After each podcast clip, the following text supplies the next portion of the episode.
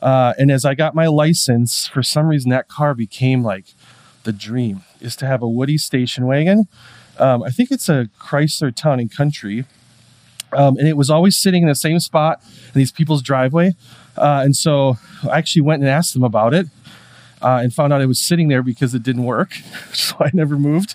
Uh, and they uh, said they were willing to sell it to me. And so I was thrilled. I was 16 years old and I didn't understand totally how money worked or how much things were. And I'd saved up a little bit of money, um, probably not even $100. And so the guy um, decided he was going to check into how much it was worth.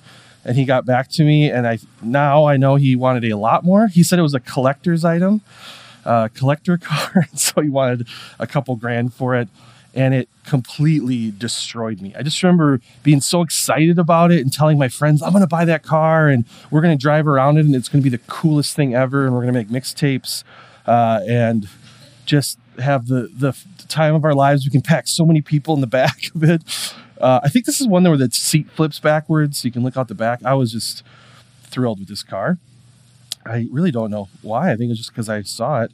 Um, and then I was destroyed when I couldn't get to it. There's this like gap between me and my Chrysler Town and Country uh, that was money mostly. Uh, and then my dad's like, I don't think you should get a car that doesn't run. Uh, and I was like, What do you know, Dad? We'll just fix it. And he's like, How do you do that? And I was like, I don't know. You'll do it. Uh, and he was, I think, trying to be a good dad and say, ah, maybe we consider a car that runs. Uh, and it's not a collector's item. I think this guy's trying to make money off you. Uh, and I was just hurt by this. And I, I really remember sitting, it's like a thing you keep dreaming about and looking forward to, and something you just think like this will fulfill me in all ways. I will finally be free to, to drive around by myself and hang out with friends, and uh, I can work more at my job uh, to pay for cool stuff and um, all, all, those things. It felt like just freedom to me. And in the moment of like, I don't have the money and my dad crushed my dreams because it doesn't run, all these things, it felt like there was a giant gap. And I really kind of felt like this. I made you a little diagram. This is me. This is me in high school. And this is my 89 Chrysler Town Country. It felt like this, like this huge valley had opened up and I went like, I'll never see you. I love you, Tonic Country. How do you drive by it and go like, I miss, I miss you. I took pictures in front of it um, with friends. We just like snuck in this guy's yard and took pictures with it. Um, but I never got it. I never owned that car. Uh, that car probably never was owned by anyone else. I would guess. Uh, I later actually was um, given a car, which is incredible. Uh, one of my dad's friends knew that I needed a car, and he said, "Hey, I have an old I think it was a Corolla. If you want it, you can have it. It doesn't work real well. Uh, he gave it to me. We fixed it up. It was this incredible gift. But I had this this yearning for my Chrysler Town and Country forever, and this gap. Uh, which you've probably had that maybe in your life, uh, something you just hope for and wish for, and even are, are, like almost certain it's yours, and then it doesn't come, and it like creates. It's like the ground falls out between you and it, and it just isn't obtainable. It's something that you'd always wanted, couldn't get.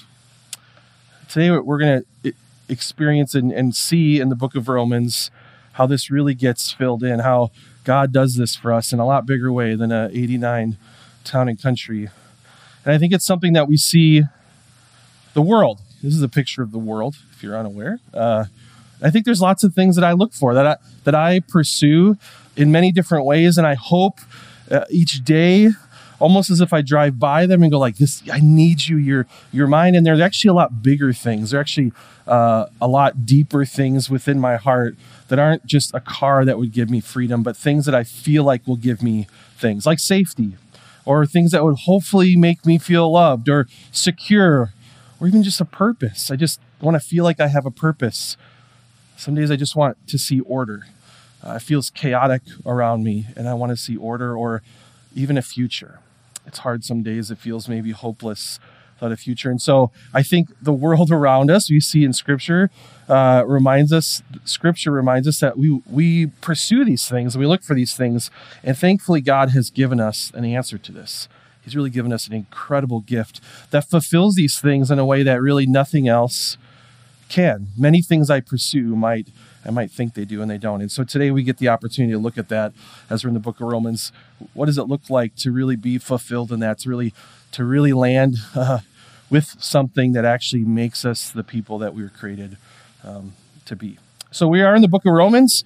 We just started it back up. We're reading through this book for a while here at Hope, uh, and we're in our second uh, section of it. Uh, we just started yesterday, uh, last week, not yesterday, last week. We looked uh, kind of overview of one through four, and now we're hopping right into five today.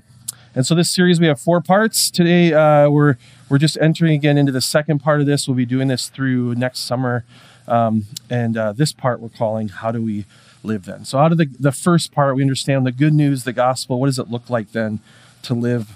Out of that. Also, just a reminder, we do have some resources with this on our app. We have um, which you can get in any app store. We have all sorts of things, but one of them are sermons and resources for Romans and lots of things. Uh, we also have a Romans Untangled podcast at Hope that our uh, founding senior pastor Steve does after lots of years of studying Romans. He does it. It's really short and and really helpful. Just unpacks what he's learned about Romans. It's a great um, uh, pairing is that the word like a fine wine uh, with our series also we have these roman uh, journals um, this is like the book of Romans, and there's blank pages to write in. I don't saw a lot of you even bringing them in today. These are for you. These are free. We have them out, I think, at communion tables, or at least as you walk out. We have lots of them. We'd love for you to take one. It's a great way to study and kind of hold on to this thing in this little series we're doing um, together.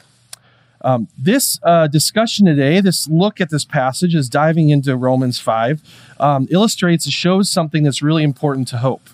So I know as we start the year, and um, just a great reminder for us here at Hope to remember kind of who we are at Hope. And Hope was started as a church that uh, desires to honor God by making fully devoted followers of Jesus.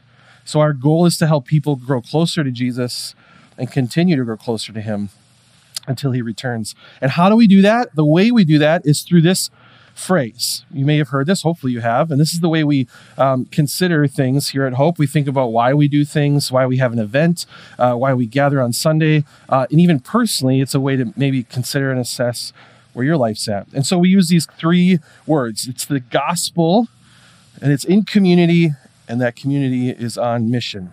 And so we think about this as we think about what does it look like for us to have the gospel change us, the good news of Jesus and what he's done and who God is and who we are. And then we do that not alone, but we do that with others. That God's given us the church and each other to do that, to encourage each other, to, to build each other up, uh, to just walk beside each other, to suffer together, to rejoice together, to cry together.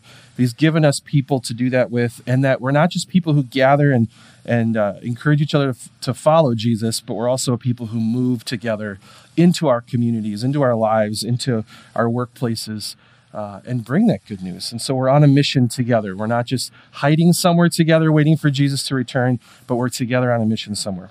And this is really at the heart of what hope is. And I think today uh, our passage really helps us define what that gospel is and how that gospel changes us and brings us together and puts us on a mission. So I'm excited uh, for this. I think today will be a helpful reminder of us uh, doing that. So we're in Romans 5. If you want to flip there in your Bibles, or on your phones or wherever you or all the all the passages will be on the screen. Love for you to follow along as we read through this section here, uh, verses one through eleven in Romans five. Uh, let's just start. I'm going to read this whole passage to us here as we get going, and then we'll take time just to walk through it this morning. Therefore, since we have been justified by faith, we have peace with God through our Lord Jesus Christ. Through him we have also obtained access by faith into his grace in which we stand, and we rejoice in hope of the glory of God. Not only that, but we rejoice in our sufferings, knowing that suffering produces endurance, and endurance produces character, and character produces hope. And hope does not put us to shame, because God's love has been poured into our hearts through the Holy Spirit who's been given to us. For while we were still weak, at the right time Christ died for the ungodly. For one will scarcely die for a righteous person, though perhaps for a good person one would dare even to die. But God shows his love for us, and that while we were still sinners, Christ died for us. Since therefore we have now been justified by his blood, much more shall we be saved by him through the wrath of God. For if while we were enemies, we were reconciled to God by the death of his Son, much more now that we are reconciled, shall we be saved by his life. More than that, we also rejoice in God through our Lord Jesus Christ, through whom we have now received reconciliation. All right, a lot in there. Very excited though.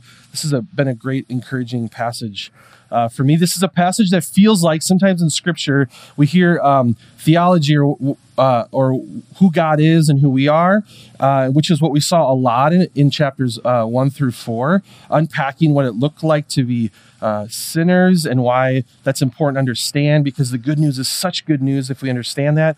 And so in Romans 1 through 3, we looked at this uh, last week. We, under, we looked at the quick overview. This was that wrath was coming because we worship things other than God.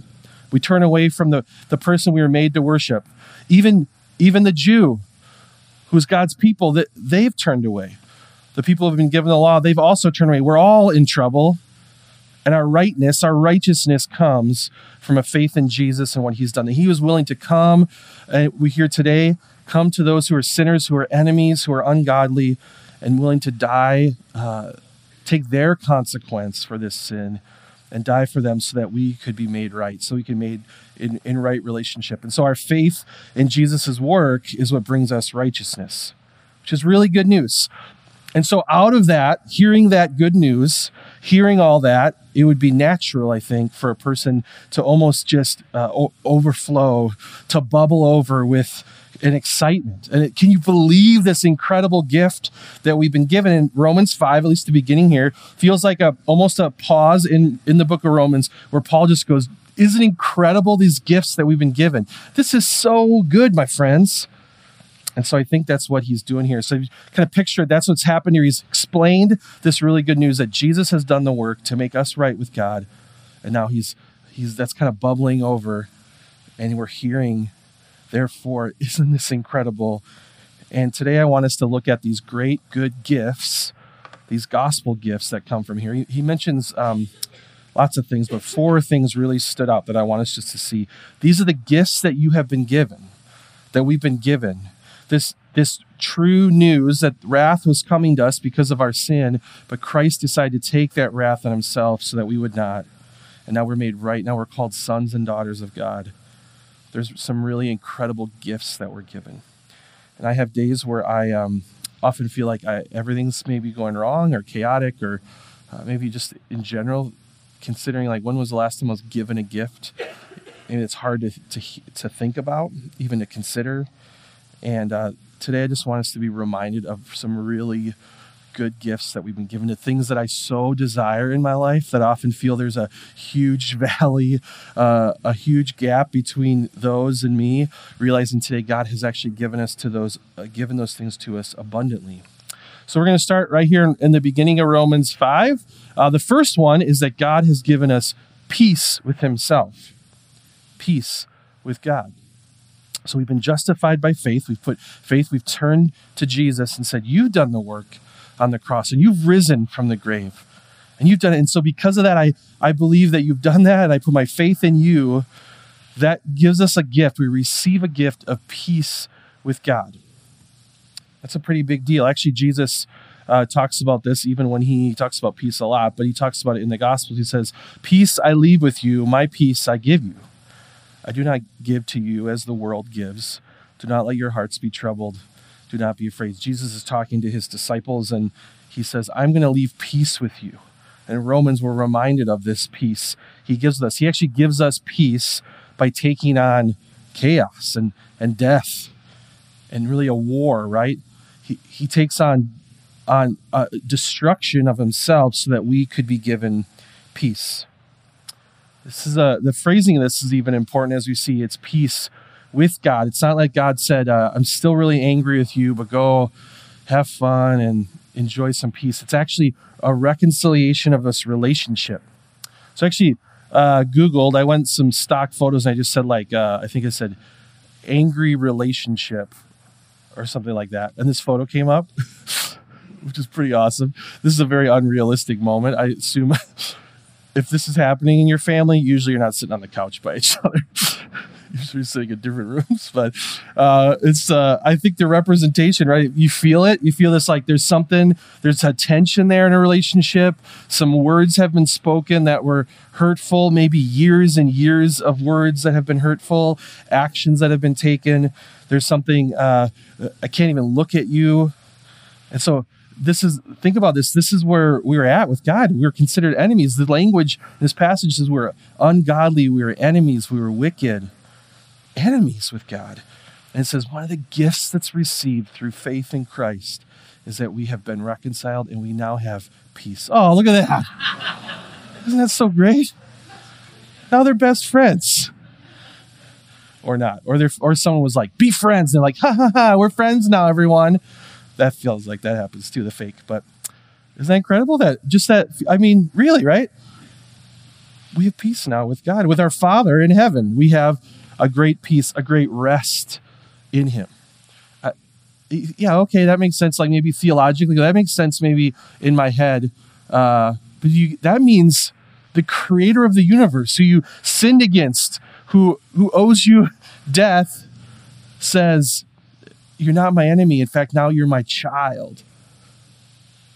A day maybe you feel unloved, uncared for. Does anyone care that I'm here? Our God says, I want to be with you, and I'm with you, and I've made a way for that to happen. Augustine says, You have, this is a great from his confessions. It says, You have made us for yourself, O Lord, and our heart is restless until it rests in you. Think I feel an often tension, restlessness, maybe a chaos around me, and I look to many other things to, to, to get me to that peace. And God has actually come Himself, entered into chaos so that I could be settled, so I could be uh, restful. The one who made me uh, has made a way so I could rest again in Him. What an incredible gift! Um, incredible. Our next gift the next thing it, it shares with us through him, we have also obtained access by faith into his grace in which we stand. The grace of God. A gift that each day I need a reminder of. Forgetting it, how quickly I think I need to access God only by doing more, uh, being more, looking a certain way. And he says, uh, I want to give you this gift. I mean, grace itself is really a gift, but it's giving us this access to Him. Almost a key to a door, right? A, a door to grace, to a place of graciousness, to a, a place where we saw peace. We're going to see a place of hope and joy. He's given us this incredible grace. And I love the language here in which we stand. There's like a a foundational firmness to like I don't have to move from this. I've been given a key and I've entered in and now I stand here. Makes me think of the story in Genesis 3 that ends later in the Gospels, a story where Adam and Eve, we first see sinning, turning away from God. And really, in an act of grace, instead of keeping them in his presence, which uh, would have killed them, he graciously uh, sends them out of the garden. They've really lost access now to the presence of God, to be in, in the garden in that way, intimately walking in the cool of the day with the Lord. He sends them out in His presence and His holiness and His rightness. He sends them out. And there's an angel there in Scripture we see, an angel that with a sword that guards now the garden. This is the picture that we're given. Uh, and this is really important because later um, we see as Jesus is put on a cross right? The sin that's kept us away from God. Jesus comes and pays the price for that sin. He, he gives us the key to enter back into that presence. And as he actually dies on a cross, it says the curtain of the temple was torn in two, granting access for God's people again. Now, that's important because that, that place, that Holy of Holies in the temple, was considered kind of like the garden. It was a place of God's presence, of His holiness, of His goodness. It was a place that we didn't get to enter, and it was guarded by a huge curtain. And that curtain actually traditionally would have uh, painted or sewn onto it images of an angel with swords to, to represent that, to remind that sin has kept you from this, this intense holiness and this presence of God. In that moment when Jesus dies, that curtain is torn, and it's a picture of Now, God, now there's access. Now you can enter in to this grace to be healed, to be made right. In fact, in the passage we see here in Matthew, uh, a lot more is happening than just now I get to hang with God. At that moment, the curtain of the temple was torn in two from top to bottom. Just love that picture. It's a, a door that actually opens to us into his presence. The earth shook and rocks split, and the tombs broke open. Bodies of many holy people who had died there raised to life. They came out of the tombs after Jesus' resurrection and went into the holy city and appeared to many people. You see this picture that's happening? This isn't uh, God just saying like cool stuff happened. Jesus dies, and then the the picture, the symbol of of uh, the door that disc that that made it not accessible tears open, and now God not only do we have access to Him, but He really seems to flood into the world and shake it, and not just shake it, but He shakes death loose people actually, the thing that happens is that people raise from the dead. And so this gift of grace is not just a, a, free gift of an opportunity to be in his presence, but it's a gift of being raised from the dead. It's a gift of resurrected people appearing to those around them. It's really a, a gift as we look at our hope here at Hope. It's a gift of people changed by the gospel, the good news that Christ raises dead people to life those people together, moving out and appearing to people around them. What a mission, huh? That you enter back into your town and people are hanging out and you go like, "Hey, what's up?" And they go, "Weren't you dead?" uh, yeah, Jesus raised me to life. Pretty sweet gospel uh, testimony, right? You got the coolest testimony in your small group. Oh, really? Jesus healed you that one time? He brought you back to, de- to, to life, right? It's incredible. It's this picture of this gospel and community on mission, and it's a picture uh, of God's grace in that He has given us this life while we were dead people in our tombs. He rose, He raised us to life. Nothing we did. Those people didn't do anything in those tombs.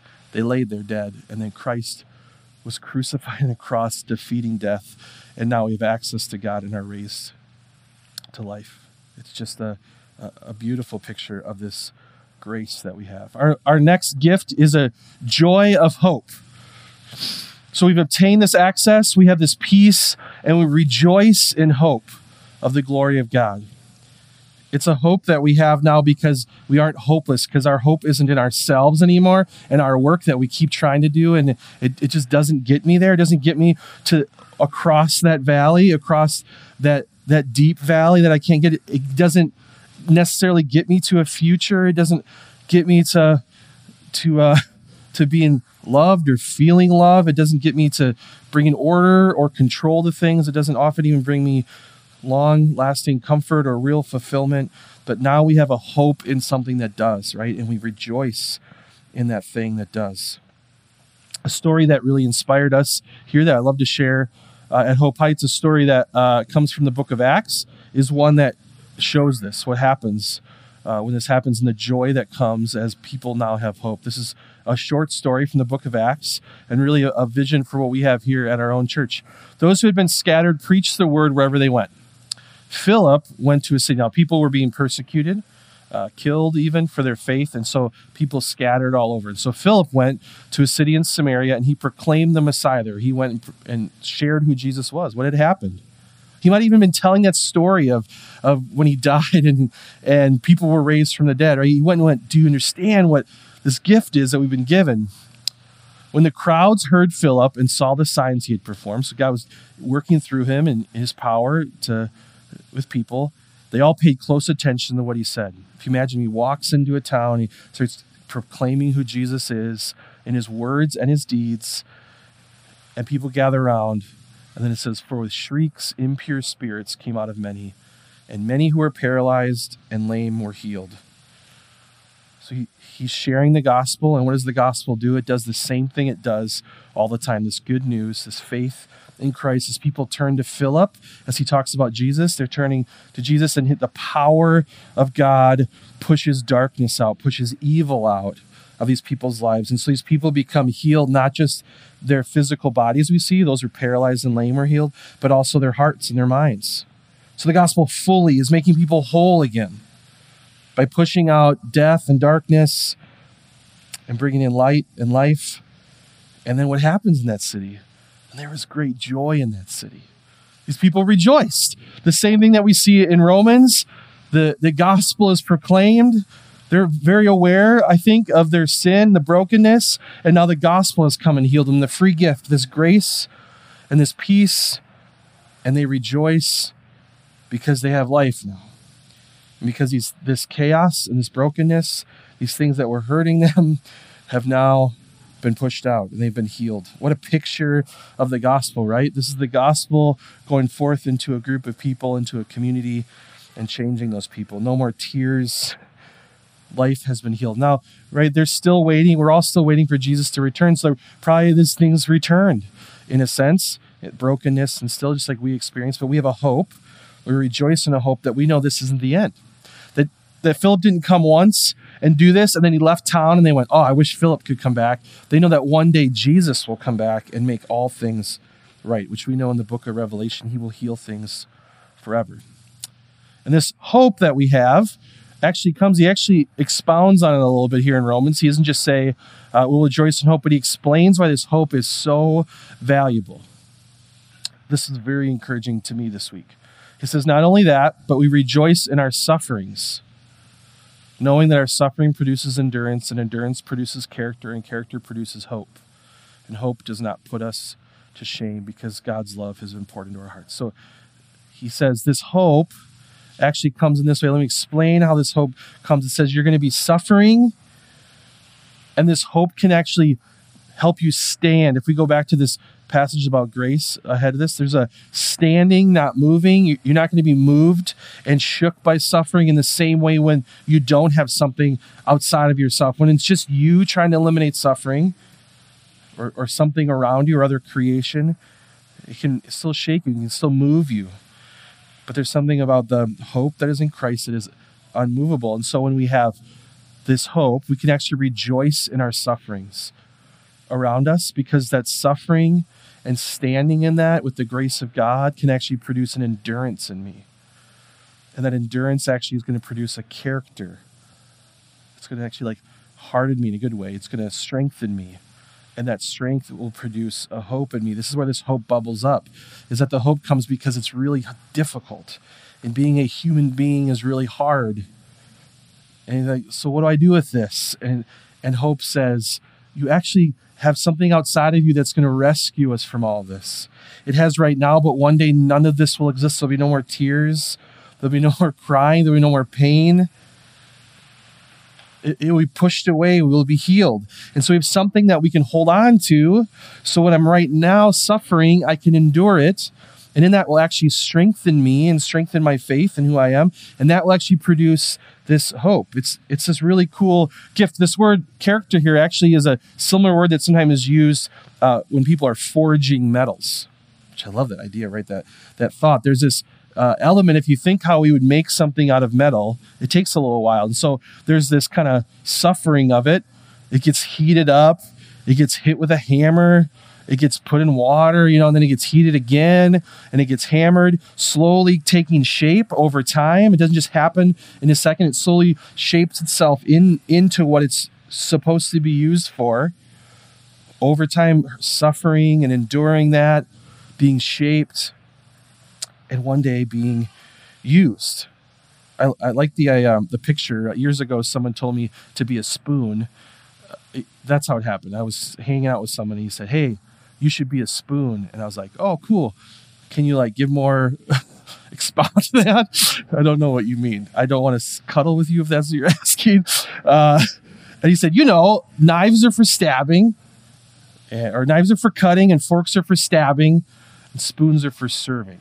Went, oh, that makes more sense. Uh, you can't just go around telling people to be spoons.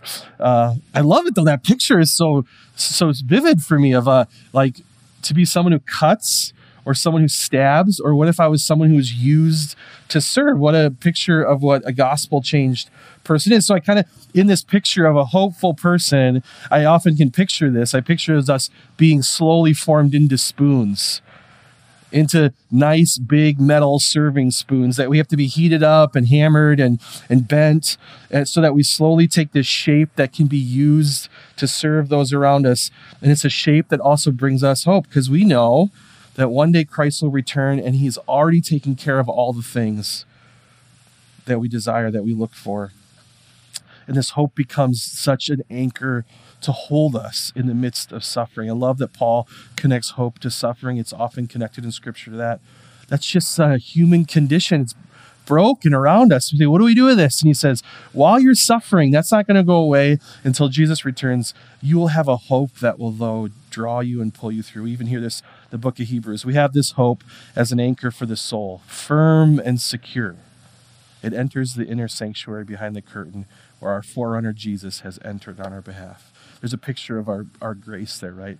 Jesus has entered in that curtain. He's actually torn that curtain so that we can enter there. Our last gift, we have the peace of God and the grace of God that we're given, the joy of hope. All things are foundational to why I exist, what I want each day in my life.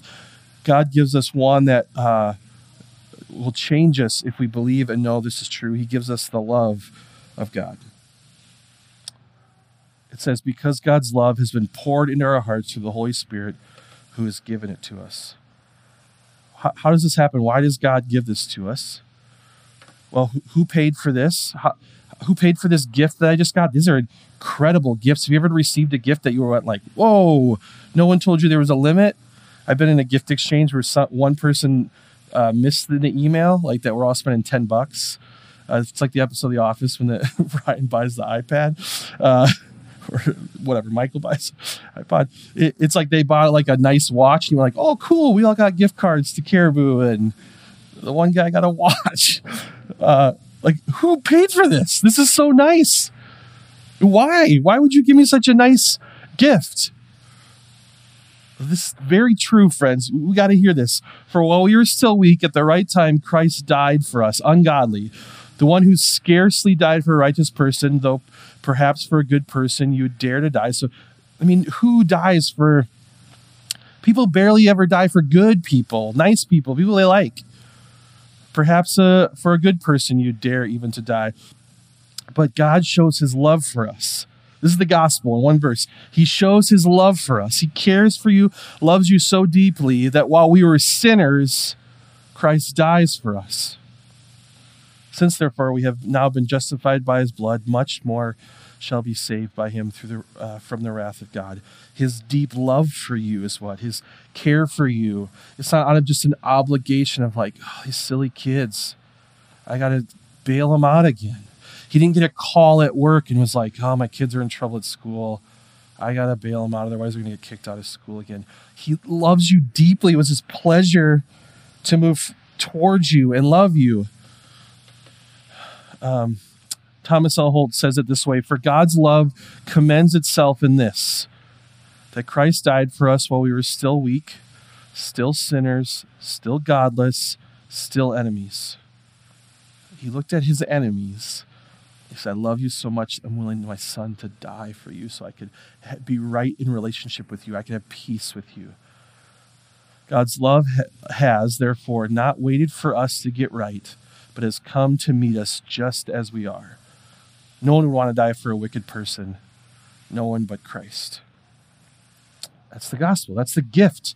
We've been given these incredible gifts of peace with God, of grace, the grace of God, of joy, of hope, a love of God. These are the things that each day I desire. These are the reasons I run to other things, that I make idols out of other things, that I, I turn really my worship in life to things at times or I spend my money on things.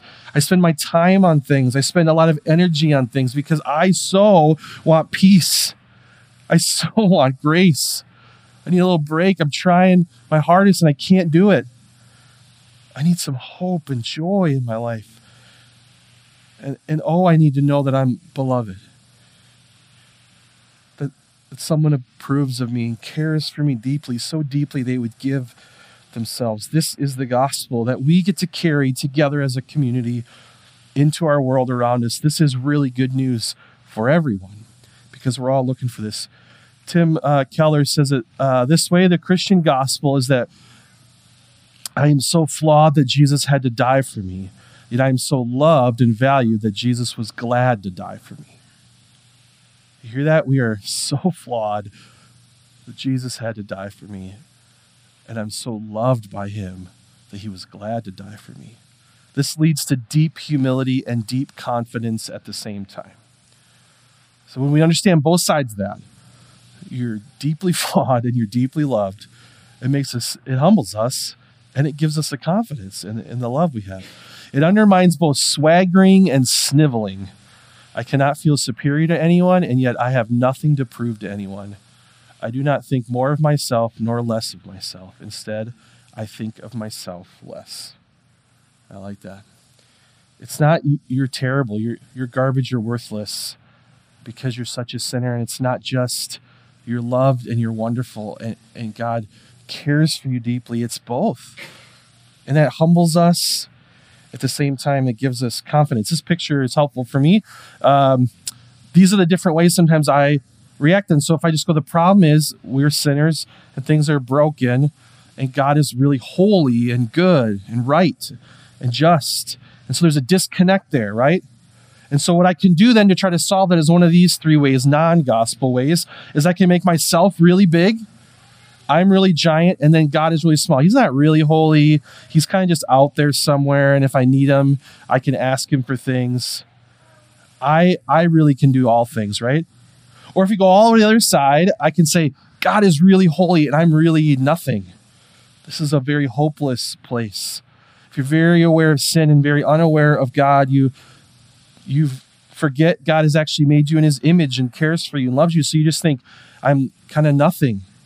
And God is everything. And, it, and we just gather to talk about how terrible we are and how good God is and not know that God actually loves us deeply and is using us. He's actually uh, made us as his workmanship. It says he's going to use our community and our church to help others know who he is. He doesn't just leave us and says, you're, you're nothing. Or sometimes I think often I just say we're the same. I'm God. I do all those things. I can ultimately complete all these things in my life to bring hope and grace and love to the ultimate to fulfill myself. I'm just God. I just look within myself and I find all these things.